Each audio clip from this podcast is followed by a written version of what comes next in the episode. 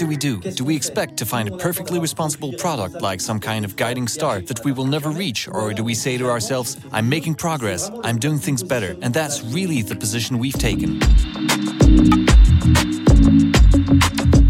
BNP Paribas Personal Finance invites you to discover On the Way, the podcast that explores the paths of responsible consumption. Entrepreneurs, people from the world of business, and researchers. On the Way gives a voice to those who, day after day, are helping to develop more sustainable consumption. Welcome, and I hope you enjoy listening.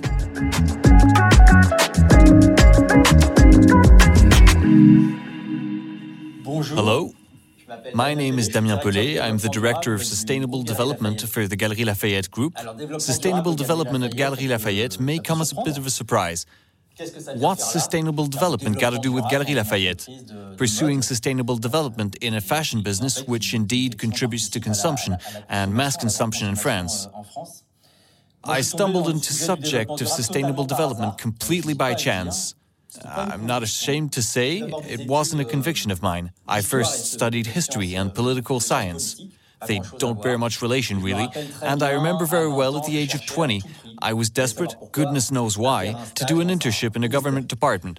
So I sent my CV to all the departments in Paris. Only two replied sport and ecology. Well, I wasn't particularly sporty at the time, so I went into ecology, but without much thought, to be honest. And that's where I discovered sustainable development. It was 2007, and I was intensely passionate about the issue of sustainable development. That's what convinced me that I wanted to work there. Then my second internship was at Orange, a large company. It was there that I realized what CSR was, i.e., a company taking into account sustainable development. It didn't have a clue about what it could be. And then I realized, yes, but if a company like Orange or any large corporation were to integrate these issues into its business, it could have a huge knock on effect. I said to myself, that's what I want to do. I want to try to change things from the inside. I completely understand that some people choose the public path, the non-profit path. I said to myself, right, I'm going to work in the corporate world because I think that's where we can really make an impact on sustainable development. After that, I went to a consulting firm. We were a small Gaelic village, a team of 40 highly motivated people within a large organization of 5,000 people, specializing in finance and corporate structure. We were very close knit and passionate. And within this team, I was a bit of an anomaly in the sense that I was the only one to have studied humanities. Everyone else had gone to engineering school or business school. And so I managed to turn this unique position into a strength. Because if there's one thing you learn at university, it's how to fend for yourself. I imagine that those who have been can picture the scene quite clearly. Crowded lecture halls, 500 people, you take your classes, you go home, and there you are. Well, the ability you develop at university to manage on your own is useful when you're tasked with developing a sustainable development strategy, especially 10 years ago, when there was no real methodology in place. Nobody knew what it meant to create a sustainable development strategy for a company. You had to try, to innovate, and in the end, I found that although my studies had very little to do with these issues, they helped me a lot. As part of my role, I started working for clients in the fashion industry, both in the luxury sector, but also for companies offering much more accessible products. The sector literally fascinated me for several reasons.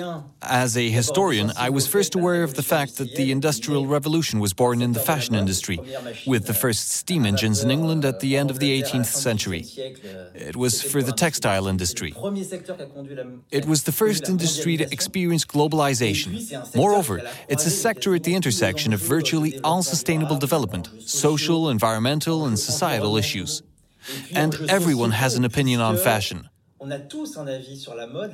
It reflects who we are, what we want to say about ourselves. It's a mass consumption product. We all have questions when it comes to buying fashion products, and everyone has an opinion on them.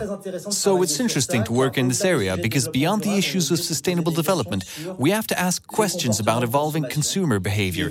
And over the last 10 years, we've seen them evolve significantly in France.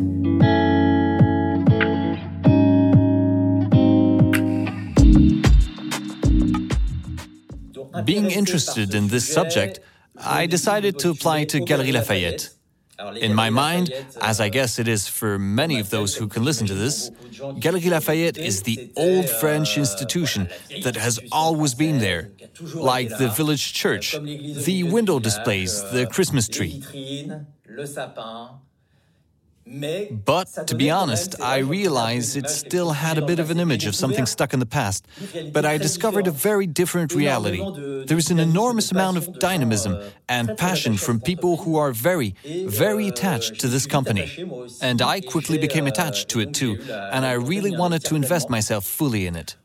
Still, I must admit, the first shock for me was, having arrived in the company after eight years of fairly prestigious consulting, I thought I knew everything.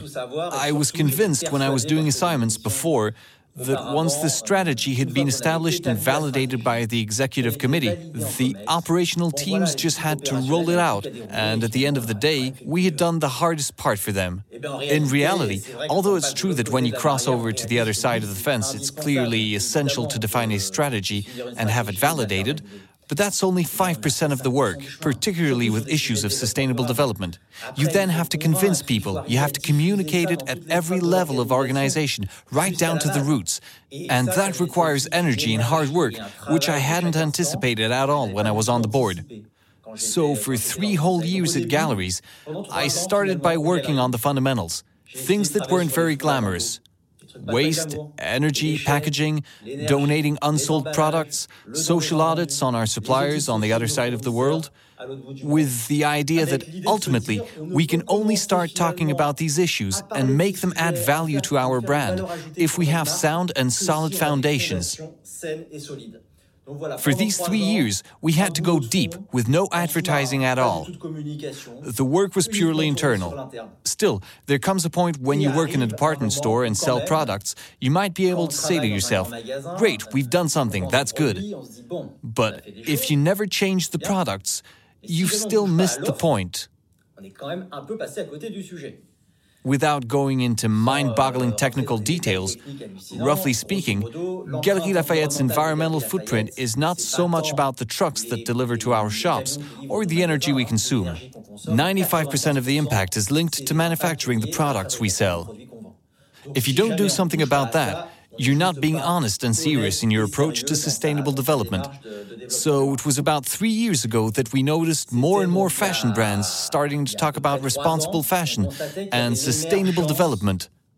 Much later than in the world of food, by about 10 years. What we noticed, above all, was that people were confused, very, very suspicious, and very, very distrustful and that in the end, they couldn't navigate between all these labels and all these allegations. So we asked ourselves, what can we do? We claim to help direct people towards fashionable clothes. We guide them. We could also try to guide them towards more responsible consumption choices. So we started with an idea that was quite simple in principle, but much more complicated in reality. That was to define, or try to define, what Galeries Lafayette considered to be a responsible product. We started by thinking about the product itself. There was a lot of discussion about this. Why the product? Why not the brand? Because we simply asked ourselves, how do we define a responsible brand? For example, a brand may be exemplary in terms of its environmental approach and yet avoid paying taxes. How can we, as distributors, as department stores, claim to award the title of responsible brand? So let's be more modest, more realistic. Let's reason in terms of product, in terms of what we can control. The material, the way it was made, where it was made, by whom. Let's try to define extremely factual things, extremely specific, objective criteria, which will allow us to say yes or no, it's a more responsible product. And of course, I insist on the notion of more responsible. A product is never fully responsible at all, it's impossible. You can never be responsible in all areas. You have to be modest. How is a product more responsible? For all the product categories we sell at Galeries Lafayette fashion, beauty, jewelry, and home We had a major task to define the notion of responsible. We defined criteria that fell into three main families the environment, i.e., products that have less of an impact on the environment, products made in France, and then the social aspect as well fair trade products or those that support social development. So we did this in depth work, defining the specifications, and decided that we still wanted it to be exacting in order to be credible. The difficulty lies in setting the standards. If your standards are too high, brilliant, the only responsible product in your store is Patagonia, and that's it. If your standards are too low, after a while you cease to be credible. As a result, you end up with irregularities, where your entire shop floor ends up being responsible. So the question of where to set the bar wasn't quite so simple. I think we ended up setting the bar quite high. For example, when it came to products made in France, we weren't happy with the official designation, made in France. The product has to have at least 50% of its value created in France to be labeled Go for Good, which is a very demanding criterion. We also thought, hang on, Made in France doesn't mean we're nationalists. We don't want to promote Made in France just for the sake of it. We really want Made in France to support sectors that are experiencing difficulties like fashion. On the other hand, in beauty, almost all the great beauty brands are made in France, in the Loire Valley. In this case, there was no point promoting the notion of Made in France. So, for example, Made in France is a criteria that we apply to fashion and not to beauty. Similarly, for natural cosmetics, we set the bar at 95% natural ingredients. We set it high because we realized no, at some point, certain international standards defined that. We're not the experts. It was something that had already been defined, except that most cosmetic brands went by their own definition.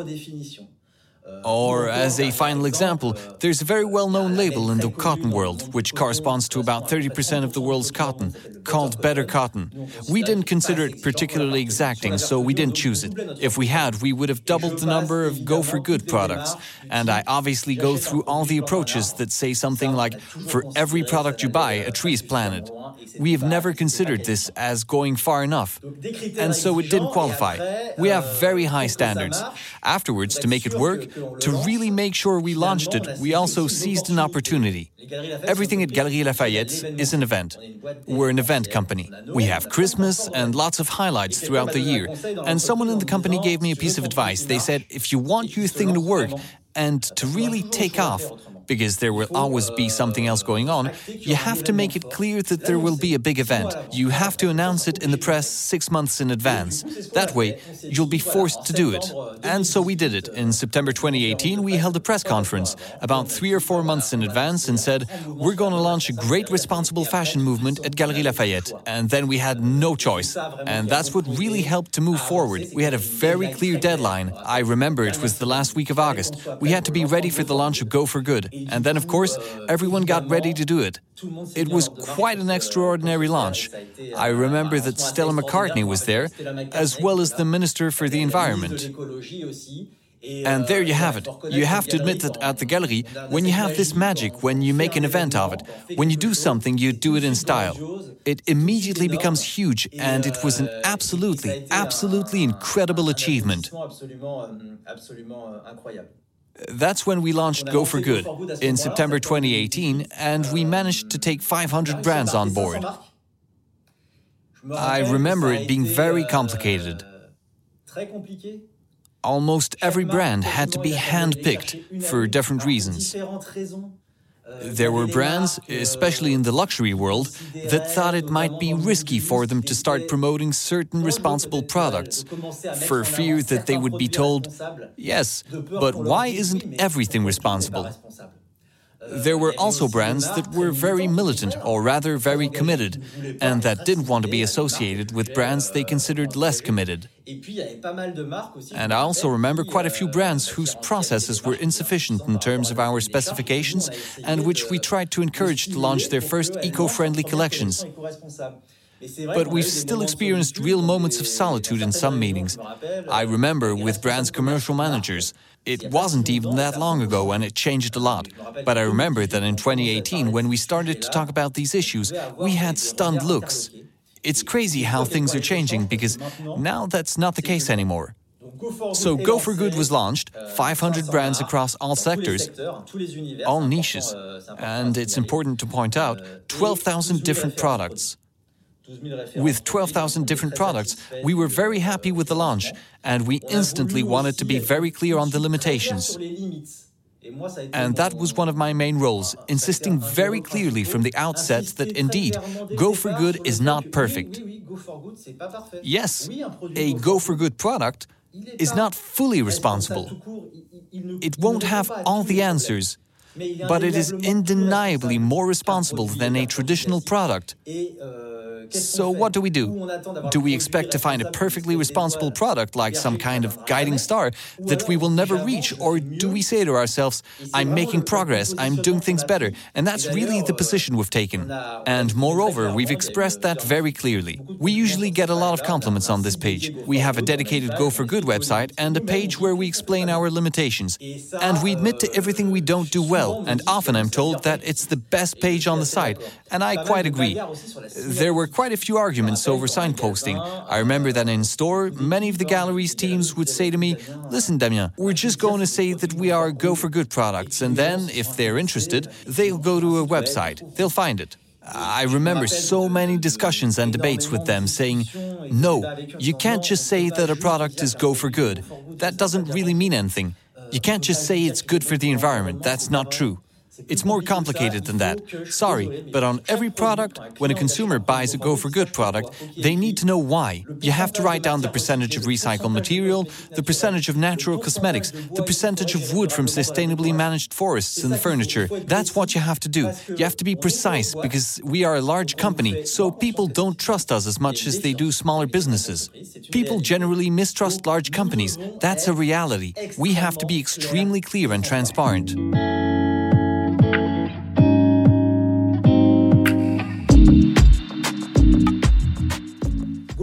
Go for Good was launched, we were really happy. But what was an advantage to us, being an events business, could also have been our Achilles heel. Because at an events business like Galeries Lafayette, once an event is over, everything stops. And that's where we found ourselves at the end of 2018. I remember Go for Good had already started fading away the challenge was how we're going to reanimate everything, how we're going to bring it to life again. People had already moved on. We had the 3J sales, we had Christmas, we had the January sales, so the life of the department store carried on. And in the end, all this work was just for a one month event. It didn't seem worth it. For a year, that is 2019, the idea was to solidify the Go for Good policy so that it would really fit with the times. So we've used different tools. First of all, we said, okay, it's the events that get things moving. So we're going to make sure that now, every year in September, a month is dedicated to Go for Good. That will force us to be ready. Next, we set targets. And I didn't do anything I had been doing in my consultancy roles, where I was setting targets like we'll be carbon neutral, zero waste, etc. by 2030 or 2050. No, because I don't want the people in my executive committee, when they look at this target, to say that it doesn't matter. I won't be here then, so I can definitely choose 2050. That's not really a commitment. So we set targets for 2024, and I knew that by 2024, we took them in 2019, that's five years from now. That meant we had to act immediately. This has enabled us to move forward. Furthermore, you have to admit that being attached to the HR department has helped me a lot we included Go for Good criteria when calculating variable remuneration for the company's executives. At some point, you also have to take it that far. Of course, people have their convictions, but there are also people's wallets, and that helps. This helped us to structure our approach.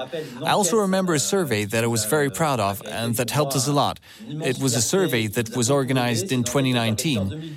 It had been about four or five years since the company had been involved in any major transformation strategy.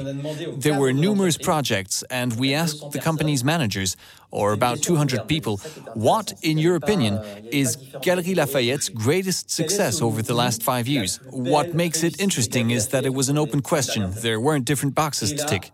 The number one subject that came out was Go for Good and the commitment to responsible fashion, against all the other great things we've done. And well, I admit that's a good thing. But it has served us enormously with internal people persuaded to advance the cause. We clearly had our internal staff, our employees behind us. So we succeeded in keeping this movement going in the second year.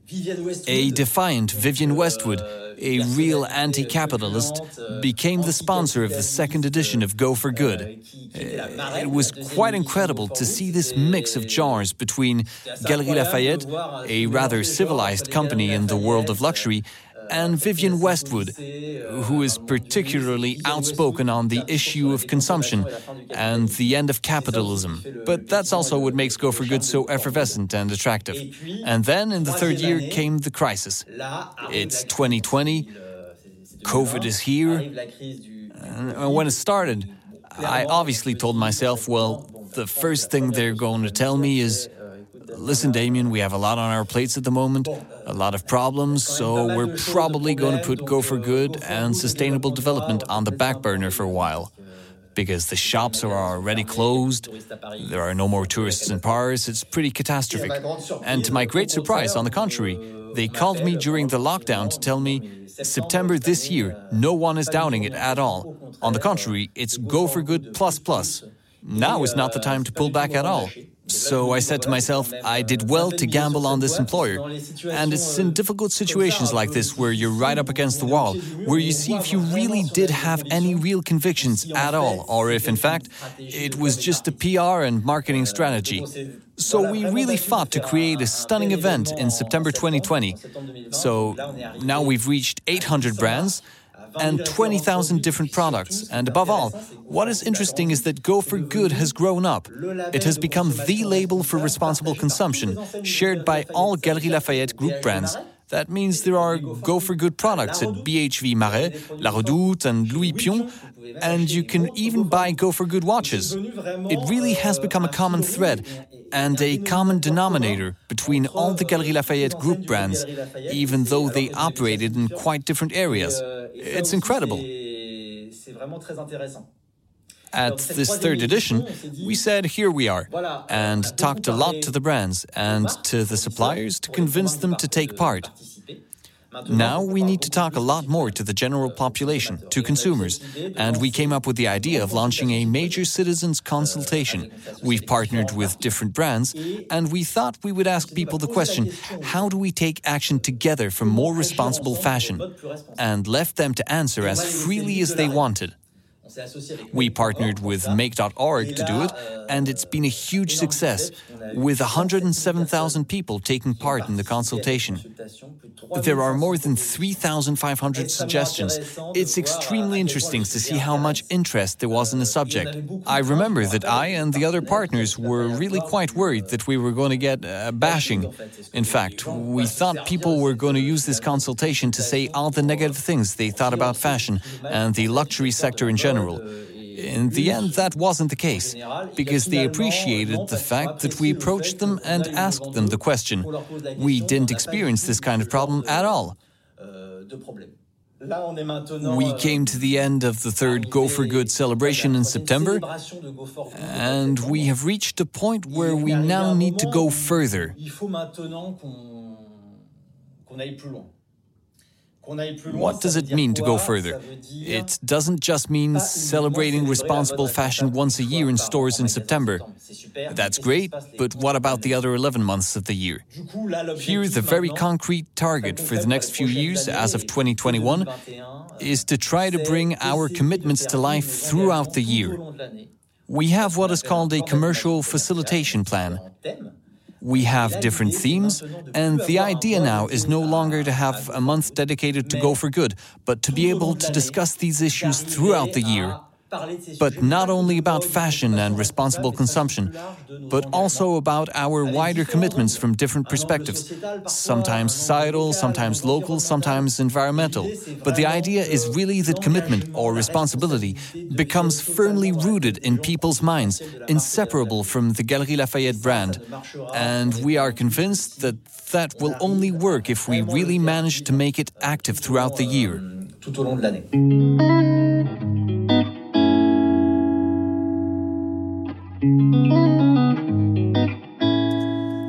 Go for Good is also, euh, and above all, about human relationships, interpersonal relationships with the brands. I say that because when we went to look for the brands one by one, I remember relying a lot on my peers, those responsible for CRS, sustainable development in brands, that have worked wonders where we had often been turned down through commercial means by relying on networks of people committed to sustainable development, CSR, in their companies, we succeeded in convincing brands to participate.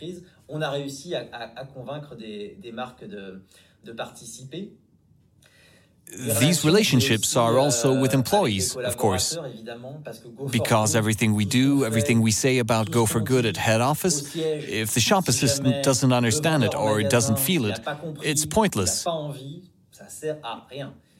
You have to be very modest. All employees at Galeries Lafayette are far from being able to handle all the go for good criteria perfectly, to be able to talk to customers about them in the most accurate way possible. But we're getting there. It's complicated. We have 10,000 employees, it's not easy to train everyone. But in any case, it's clearly a priority for the next few years, because we know that if there's a disconnect there, at some point, the whole system will crack. So it really is a top priority. And we know how key employee commitment is. Here's a recent example. We had just started rounding up at checkouts. It's quite well known in that when people come to pay, they are asked if they want to round the total up to support a charity. We looked at the store results and saw big differences, up to twice as much in terms of participation. At the start, we said, okay, there have to be regions everyone knows that are more generous than others. But we didn't see any relationship with geography, absolutely nothing. We looked and we tried to find objective reasons. In fact, there were none. And by simply calling the stores that had very high participation rates, we realized that in these stores, they had taken the time to explain everything to cashier staff. But what does this charity do? Why are we doing this? And suddenly, when customers asked, What's that on the payment terminal? cashier staff simply had a little word, trying to persuade them. And that made all the difference. You can imagine doubling the participation rate, and on Go for Good, it will be the same. We double interest in the issue if our sales assistants are on board.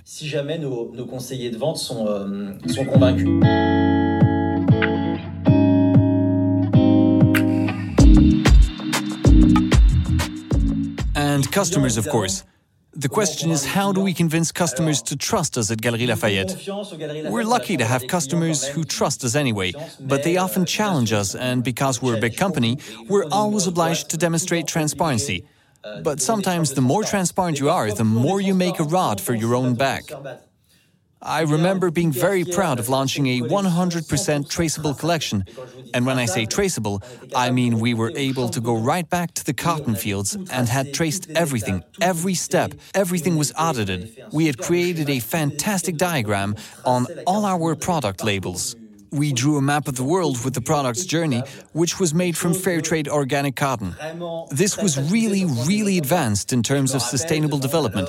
So I asked customers what they thought about it. Were they enthusiastic? Usually the comments made by customers were along the lines of, there's still a lot of transport.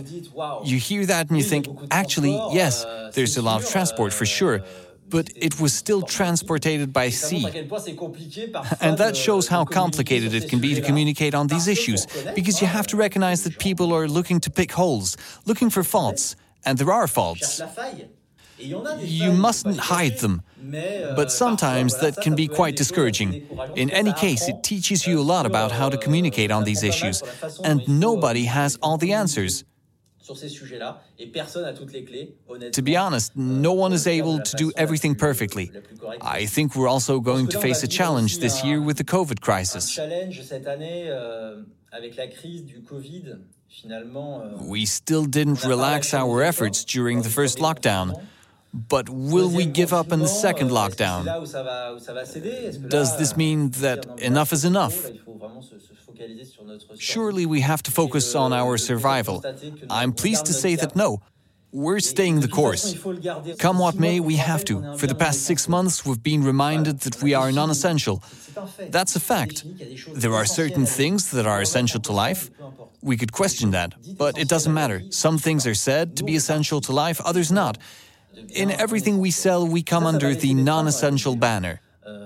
And that's going to leave a mark in people's minds. We'll have to be even more persuasive to sell our products in our markets, whatever they may be.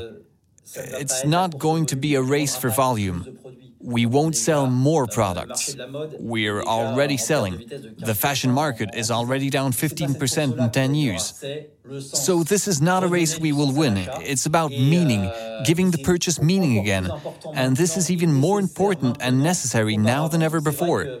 It's true that from my sustainable development point of view, in the end, I found that this crisis is providing opportunities and we are accelerating. We're now doing things that might have taken us two or three years to do before. I think it's good that we're in this dynamic.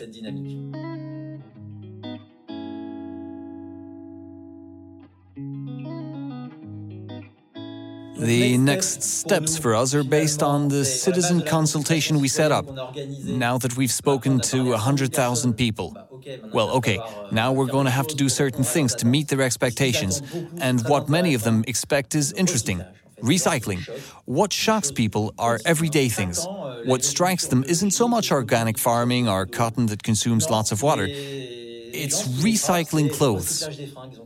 They're aware that there's a problem. It's our plastic hangers, our plastic packaging. These are the things that are in their immediate environment, close at hand. So we really need to make much more progress in these areas.